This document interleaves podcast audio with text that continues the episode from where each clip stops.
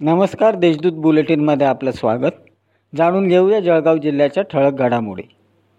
जिल्ह्यातील रावेर शहर हे अतिसंवेदनशील असून गत काळात दि दंगलीच्या कारणावरून वादग्रस्त ठरले आहे.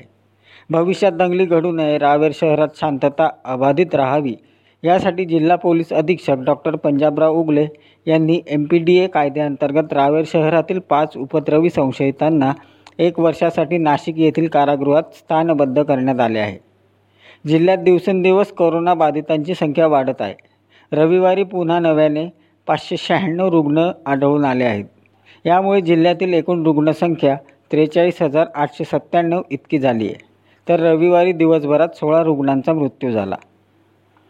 नाशिक जिल्ह्यात गिरणा नदी उगम क्षेत्रासह नदीपात्र परिसरात जोरदार पर्जन्यवृष्टी होत आहे. पर्यायाने गिरणा प्रकल्प पाणलोट क्षेत्रात मोठ्या प्रमाणावर पाण्याची आवक होत असल्याने प्रकल्पातून चौऱ्याहत्तर हजार दोनशे ब्याऐंशी क्युसेक पाण्याचा विसर्ग करण्यात येत आहे. त्यासोबत नांदगाव तालुक्यात देखील पर्जन्यवृष्टीमुळे मन्याड नदीला पूर आला असून मन्याड प्रकल्पातून देखील दहा हजार क्युसेक असा एकूण पंच्याऐंशी हजार क्युसेक विसर्ग केला जात आहे.